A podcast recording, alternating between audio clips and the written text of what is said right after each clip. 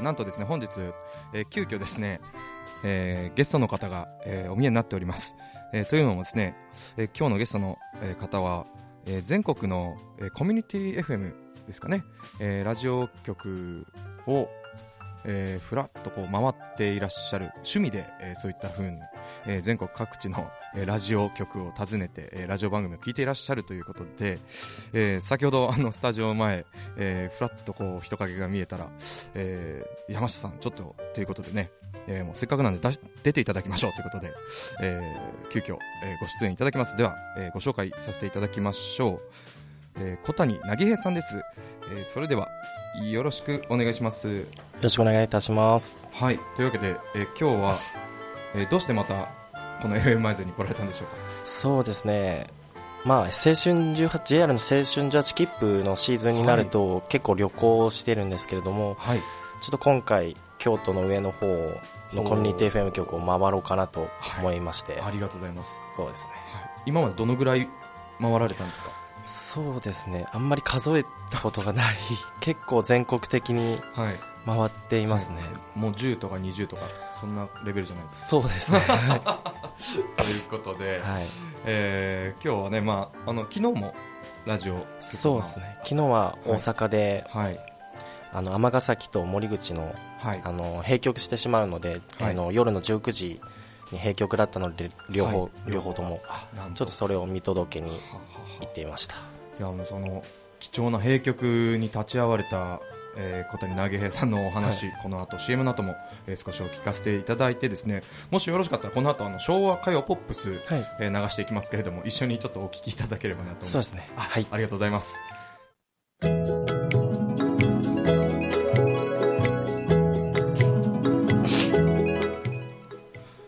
さあ、えー、7個ウィークエンドプラス時刻は2時16分を回りました。というわけでね全国の、えーコミュニティラジオを回っていらっしゃいます、えー小谷投げ平さん、えー急遽ゲストでご出演いただいております。ではよろしくお願いします。よろしくお願いいたします。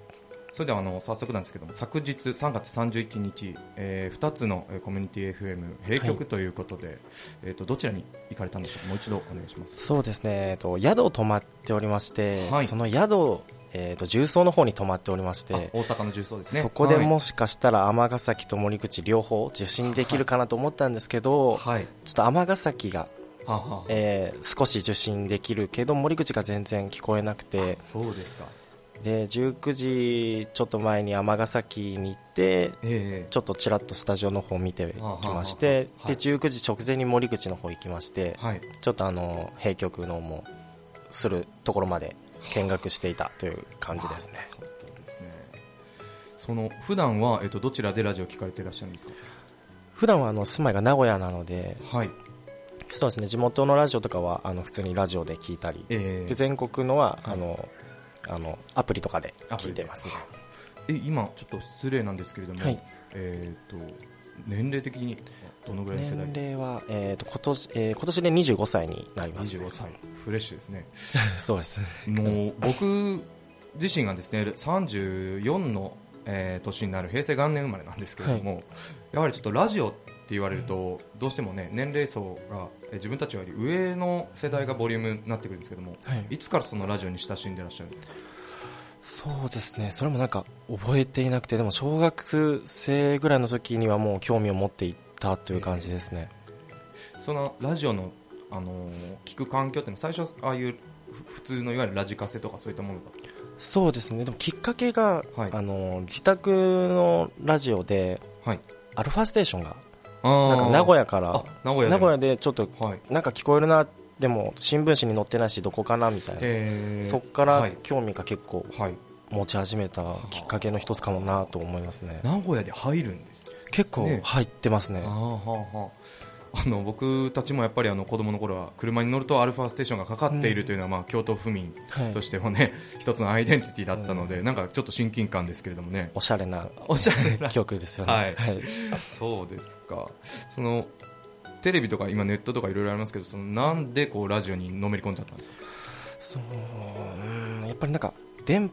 波、まあはい。テレビとかもそうですけど、はい。こう目に見えない空間にはい。音声とか映像が載ってる不思議がなんか魅力なのかなと。なるほど、だから耳からね入ってきてね、で結構、まあ、私もパーソナリティやりながらこう見たら早いんだけれども、と。耳でどう伝えていくか、みたいなことは、まあ、気にはしてやってますけれども、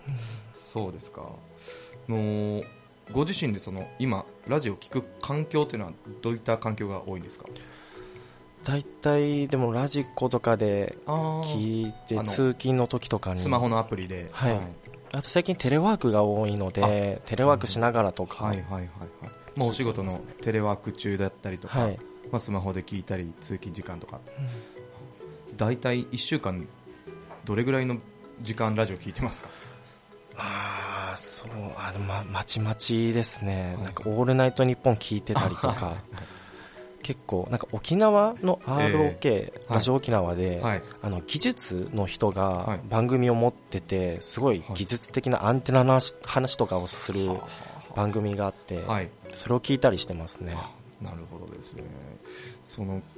ご自身もそのラジオの技術とかにもご興味がおありなんですか？そうですね。アンテナとかにも興味あるんですけど、はい、はい、ちょうど今日土曜日でねあの FM アイドルも技術スタッフが、はい、おりますので あのまたそういう無線の、はい、えー、テクニカルな部分を、そうですね、あの収録の後、はい、ちょっと話してみてはいかがでしょうかということで、はい、今日ねあのテーマをね、えー、持ってきてまして音楽のテーマ、えー、昭和か昭昭和歌謡ポップスとスタジオミュージシャン、はい、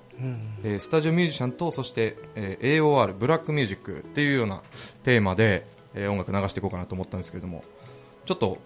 楽曲普段あのラジオでいろんな曲、はい、まあ、流れるんでもしかしたら知ってるかもしれないんですけれども今日ごめんなさいゴリゴリマニアックな感じで来ちゃいましたんで、はい、あの一緒にあの聞いてみてこれは何だろうということで ちょっと軽く いきたいなというふうに思いますが、はい、えー、まずはですね、えー、中原理恵、え個室へ行ってみたいと思います。お聞きください。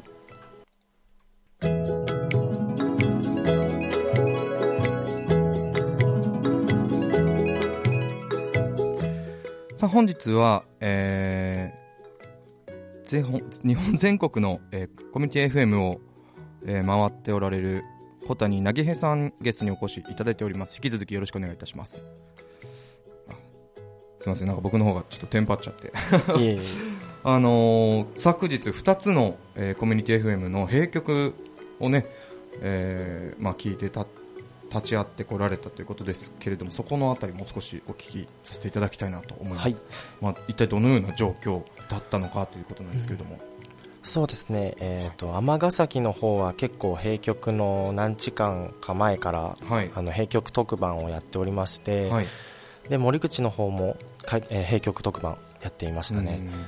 で、えー、尼崎の方はあのスタジオは直接公開であの見ることはできなかったんですけれども、はい、ちょっと横っちょの方であのモニターを通してあのパブリックビューイングみたいな形で、はい、だからリスナーさんが、はい、あの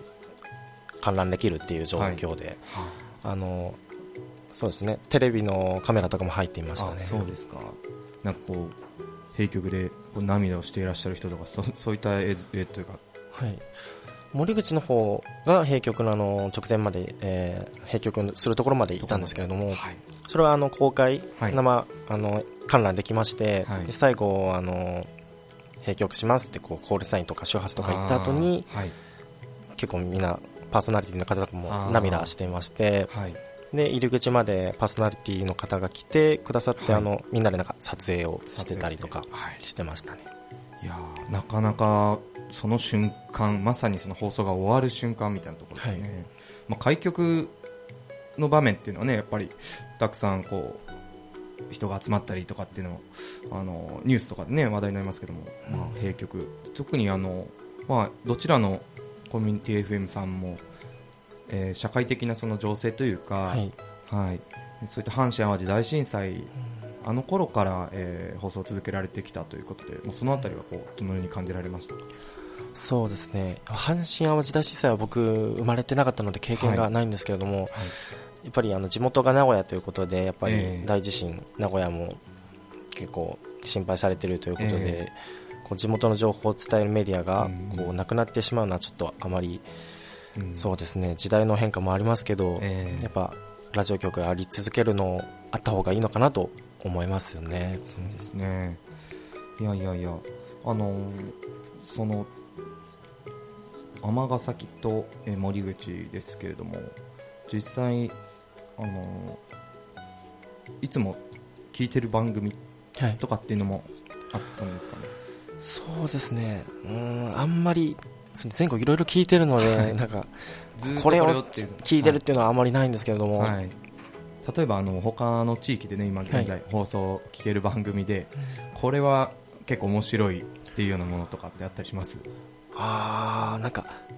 あれなんですけど番組あんまり聞いてなく、はい、なんかジングルとかが好きでそうですか。なんかそういう聞き方なんですね。そういう曲のなんか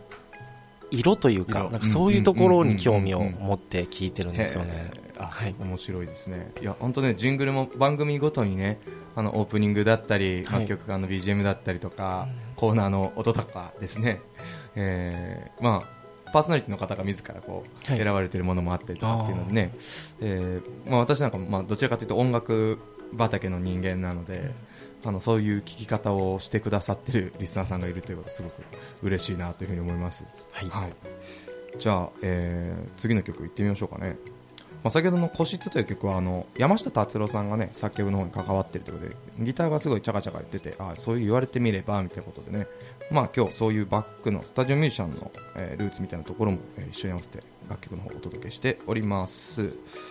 では、えー、岩崎宏美さんと、えーまあ、ライバル関係といいますかあの競い合っていた、えー、もう一人のアイドル、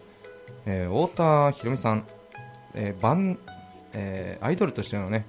創作活動の、えー、後期もう活動はちょっと、あのー、最初のような勢いはないフォークソングのあのイメージから少しシティポップとか、えー、フュージョンの、えー、空気をまとった、えー、スカーレットの毛布お聴きください。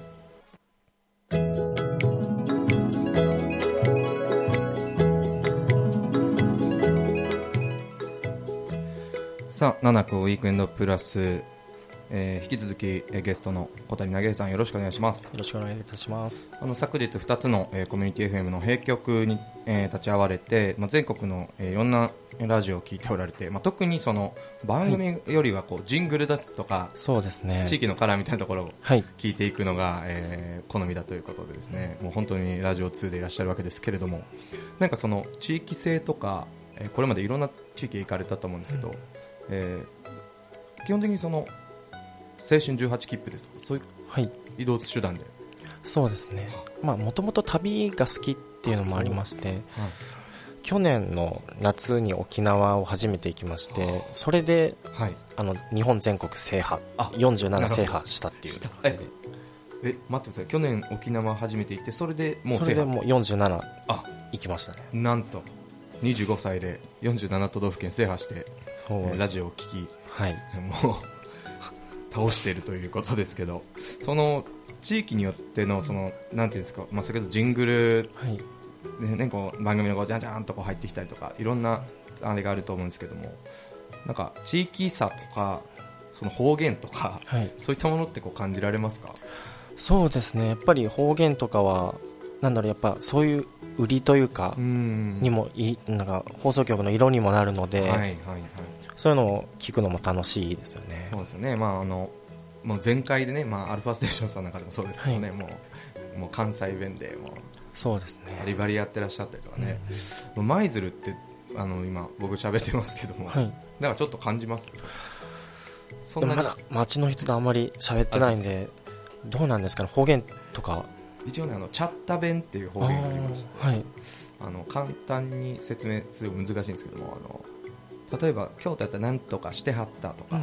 えー、しはったっていう、はい、ここの言葉が、えー、先生が何とか言うとっちゃったとか、うん、あの こういう言い方。かわいいですね。なんかね、そういう感じですね。なんかなんて言うんでしょうねちょっとこう文法的にどういう活用になってるのかちょっと難しいんですけど、チャッタ弁えチャッタ祭りっていう花火大会があってとかっていうことですね、うん、まあ、ぜひぜひちょっと気になったら舞鶴の方言で、ね、僕もちょっと出していこうかなと思いますけども、はい、はい、やっていこうかなということです、えー、その全国47都道府県いつ頃から回り出したんですか？旅は。小学校の時にはあのやっぱ親に、まえーと、はい連れてってもらったりとか、はい、で中学生ぐらいから自分一人でいろい。ろ行けるようになって、っていう形ですね。全然平気だったんですか？その怖いなとか不安だなとかっていうのは。そうですね。うん、うん。うん、あんなんかあんまり遠く行き過ぎるとこう地図を見たときにえ僕こんな遠くまで来てる、えー、ちょっと大丈夫かな？みたいな。なんかちょっと不安にはなったりするんですけど、はい。はい、あなんかまあ、私も旅好きというか、まあ、じっとしてられなくていろんなとこ行っちゃったんで中学生の時にね、うん、初めて一人であのサンダーバードに乗って、北陸から、えー、名古屋行きましたね。栄の辺になんか遊びに行ったことは一人でありますけど、まあ、なんかこう行ってるうちにねなんか多分その手応えじゃないですけど、こう全然この辺ぐらいだったらいけちゃうというか、はい、なんとかなるなみたいな気持ちちょっとありません？そうですね、うん国内だけですか今国内海外は韓国ぐらいしか行ったことがなくて、はい、いやでも逆にね日本47都道府県回ったことある25歳、うん、あまり周りにいないんじゃないですか？そうですね。周りにはいないですね。そのラジオがめちゃくちゃ好きだとかっていうことでこうそういう共通の趣味持ってらっしゃる友達とかっていらっしゃるんですか、うん番組を聞くとか、はい、そういうのなんか「オールナイトニッポン」を聞くとかそういう人はいますね。ねジングルばっかりあの聞き倒してみたいな人いない、だからそうですね。まあまあまあまああのでもこういう一つのことを突き抜けてて本当素晴らしい、えー、才能だなというふうに思いますけれども、はい、今日いきなり出てみてどうでした？緊張しますね。こんな感じなんだみたいな、はい、出たそのゲストで出られたこととか他にもあるあられるんですかああ一昨年に、はい、あの長野県塩尻市にコミュニティ FM 局開局するときに、はい、あの試験電波を聞きに行ったんですね開局の、はい、その時に、はい、あの試験電波の時ってあのコール試験電波ってもう分かりますかねリスナーの皆さん、ね、こう、はい、お試しでね、放送を流すんですけど、はい、コールサインと周波数を、はいなんか読んだら読んでみてはって言われてそうなんです。こう試験電波発射中ですみたいなことを言ったことはありますね。なんか本番よりもある意味緊張するというか。そうですね、ね、なんか大事な ところなんで。大事なところ。いやいや本当行ってみるもんですねそうやって。そうですね、はい、いやいや、まあ、今日もね本当私もその予定調和が大嫌いで今日その場のノリであの思いつきであのこの曲のと似てる曲を思い出したんでこの曲もかけようとかっていうことをよくやっちゃうんですけども、あやっぱなんか行動するとこういうことが不思議な出会いがあって面白いなというふうに思っております。はい、というわけであの何か最後にあの舞鶴のリスナーの皆さんに伝えたいこととかありますかね、はい、うん。こう結構ラジオを聞く人が少なくなってきているので、こう、はい、みんなで聞いてこうラジオを、はい残そうというかそうというかね、はい、盛り上げていこうとそうですね。思いますね。ありがとうございます。もうまさにそれを字で言っていただいている、えー、小谷投げさん、はい、はい、本日は本当に急遽、えーはい、貴重なお話をお聞かせいただきましていえいえありがとうございます、はい、ありがとうございます。私も、はい、えー、パーソナリティ冥利に尽きるというか、うん、はい、ちょっと1ページ刻んでまたねリクエストとかメッセージ、はい、FM 舞鶴までお待ちしておりますので、はい、はい、次は、えー、ラジオを通してお出会いできればと思います。はい。はい、本日のゲストは、えー、小谷投げ平さんでした。ありがとうございました。はい、ありがとうございます。